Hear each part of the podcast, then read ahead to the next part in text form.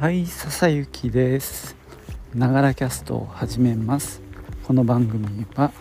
59歳の私笹雪の声のブログ声の日記です。通勤途中に歩きながら収録してますので息がはあはあ上がったり周りの雑音騒音風切り音などが入ったりしますけど何卒ご容赦ください。はい今日も晴れてます。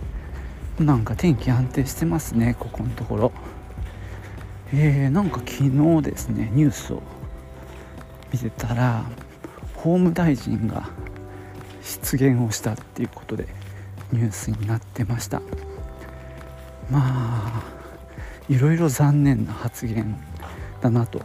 思います。ちょっと今日はその話をしてみようと思います。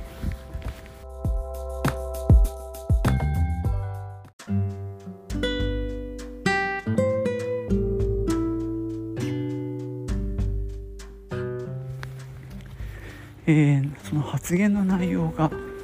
えー、法務大臣の仕事をまあ卑下してるというか注目されてないというか、うん、せっかく法務大臣になったのに注目してくれないんだよねみたいなひがみ根性自重なのかな。謙遜って感じでもないんだけどさ。でもまあ朝にその死刑の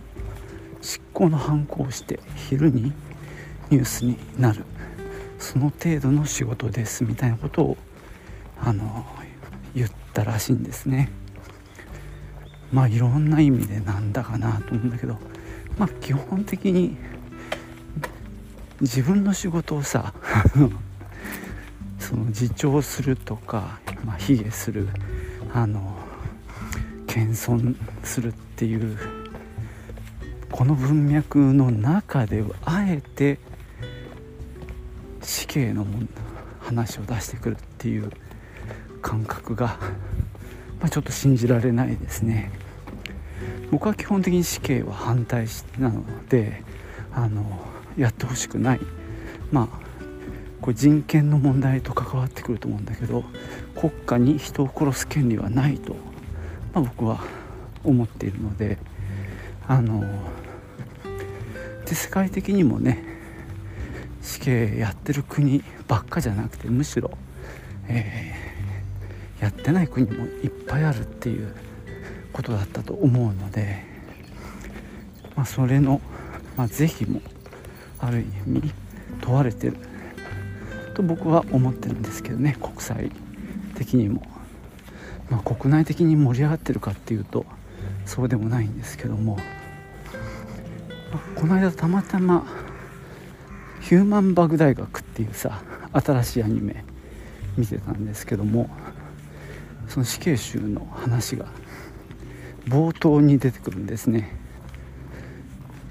結構濃密な作品だと思ったんですけどもやはり人の命を奪うってことじゃないですか死刑って、まあ、もちろん法的に認められている話ではあるんですけどもで過去の法務大臣って自分の在任期間中にその死刑を執行しないっていう人もあのいたと思うんですね。っていう流れの中でその仕事のことをわざわざまあ言ってくるっていうのはどうかなと思うんですね。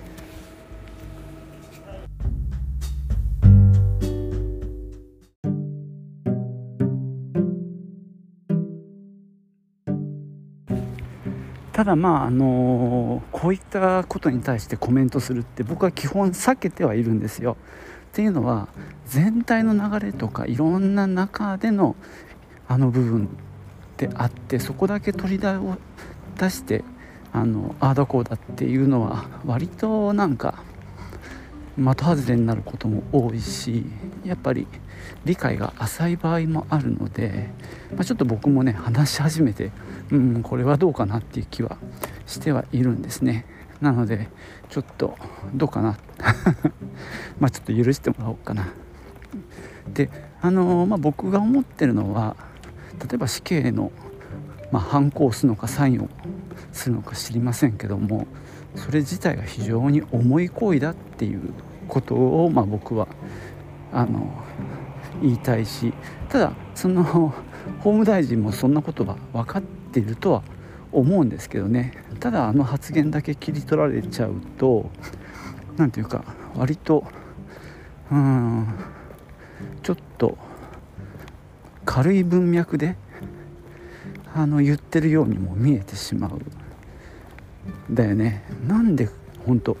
なんでこういう話をわざわざ持ってくるのかな。俺のやってる法務大臣の仕事って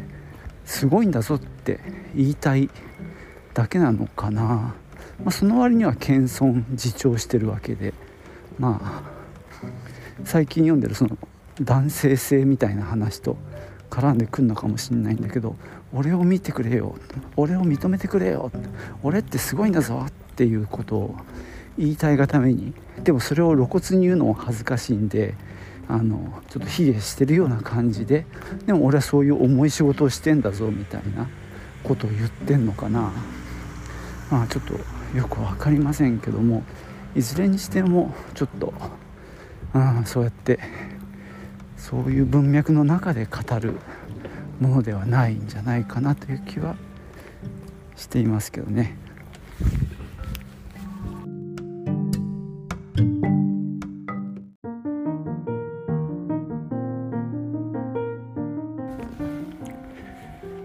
それにしてもですね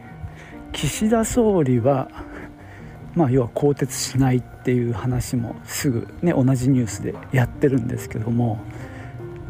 要は真摯に反省して職務を全うすることで責任を果たしてほしいみたいな流れですよね。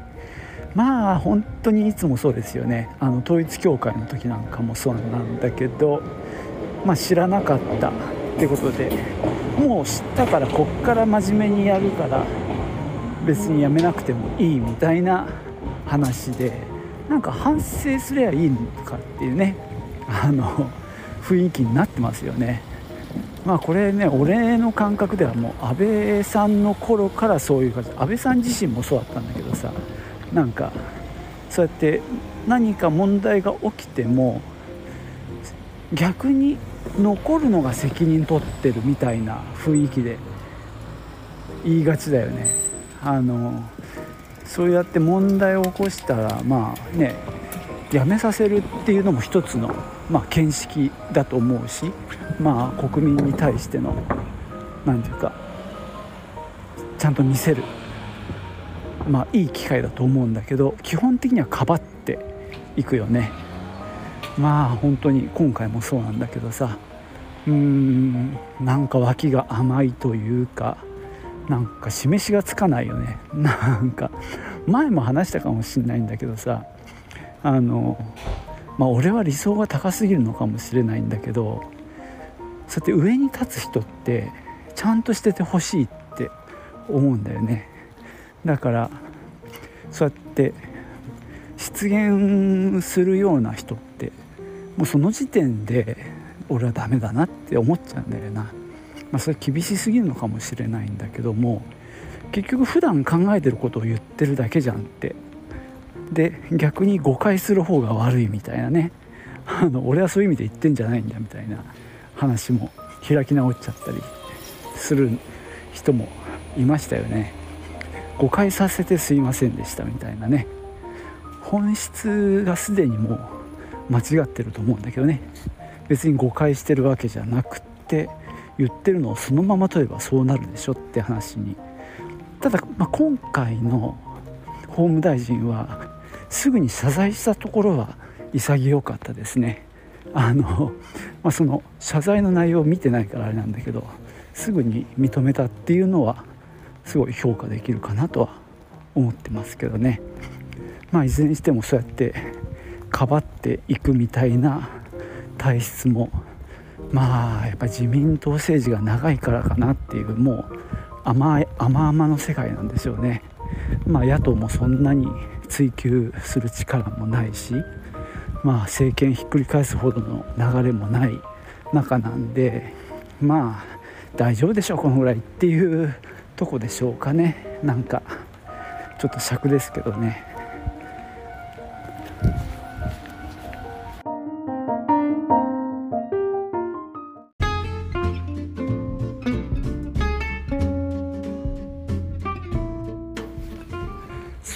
けでね今日は葉梨法務大臣の失言っていうかさ本音だから失言ですらないよね。発言っていうか本音問題について話してきましたが今帰りの電車で検索してたら更迭が決まったような報道が複数のメディアでなされたというふうに書いてありました。11日なので今日ですね。いやまあ当然だろうと僕なんかは思いますね。こういう軽々しい発言をするような人はやってもらいたくないなって本当に心から思います。でそうそうそこのニュースとか読んでるとその統一教会の問題に抱きつかれたみたいな発言をしてそこで私も多少顔が出たみたいなことも言ってるらしいんですけどお前の自分のことしか考えてないのかよってちょっと腹が立ちますよね。自分がテレビに出る出たいだけ？みたいな。であとはなんか法務大臣はお金が集まらない票が集まらないみたいなことも言ってなんかそういう自虐系のネタでまあ笑いを取ろうとしたのかどうか分かんないけど本音でしょ？これはね。本当なんだろう自分のメディアへの露出とか知名度を上げることとかそんなことばっか考えてる人に見えちゃうよね。本当にねこういう人をさ上に置いてるっていうのも腹が立つし、まあ、こういう人を選ぶ、まあ、岸田さんにも腹が立つしで同じ派閥なんでしょ？でかばおうとしてたけどかばいきれずに更迭。うーん。なんだろうね。ビシッとできないのがね。なんか。昨日の段階では更迭しないって言ってたんですけどね。もし今日になってそれを変えたとしたらそれはそれでまた情けない顛末ですよね。うん、更迭しないで乗り切れるならそのまま行っちゃおうと思ってたけどなんか周りの逆風がすごいからやっぱり更迭するかみたいな。うん。ダメなものはダメって言えないのかね？非常に。まあ更迭されること自体は仕方ないと思うし当然だと思うし。あのね あの俺は納得がいってちょっと留飲の下がる思いなんですけどもそれをねビシッとできない首相は、うん、なんだかなとも思いますね。まあねそんなあの今結局のところですね「あのクロコダイル」っていう本を読んでで清田さんの本を読んで「あのさよさよなら俺たち」で今また別の本も読み始めてるとこであの良かれと思ってやったのにっていう、まあ、男の困ったちゃん現象みたいなのを20の類型にまとめたっていう、まあ、なかなか画期的な本ですよ。これもまた読んだらね紹介しようと思うんですけども。何だろうその今のその法務大臣ってその男の困った部分が出てるんじゃないかなっていうふうに見えちゃいますね。要は自分を見てほしい注目を集めたいみたいな感じとかさ。でどうも潔く認めたわけじゃなくて最初はやっぱりごねたみたいですね失言を。なんかマスコミが一部を切り取って要は歪めて報道してるみたいなことを言ったらしいんですが、えー、午前は否定して午後撤回みたいなんで謝罪みたいな流れなんで結局潔かったってわけでもなかったですね。だからさっきね潔いのは認めるぐらいのこと言っちゃいましたがそうでもなかったっていうことですね。でもさ、まあ、こういうなんだろう実今なんだろうホットな話題の一部部分を見て分かったようなことを分かったような顔をして何か言うっていうのはすごい危険だなとは思ってます。あの今の自分の今回は良、うん、かったのか悪かったのかもう本当にただ思ったことを言ってるだけであのただ弁解として言うなら一般の人っていうのはまあそんなもんじゃないかなとも思います。そんな発言の全文をいちいち目を通したりもしないしただ まあ俺に救いがあるとしたら一応自覚はあるということですね。あくまでも全文を見て言ってるわけでもないので間違ってるかもしれないとは思ってます。はいじゃあ今日はここまでです。最後までお聴きいただきましてありがとうございました。ではまたね。チュース。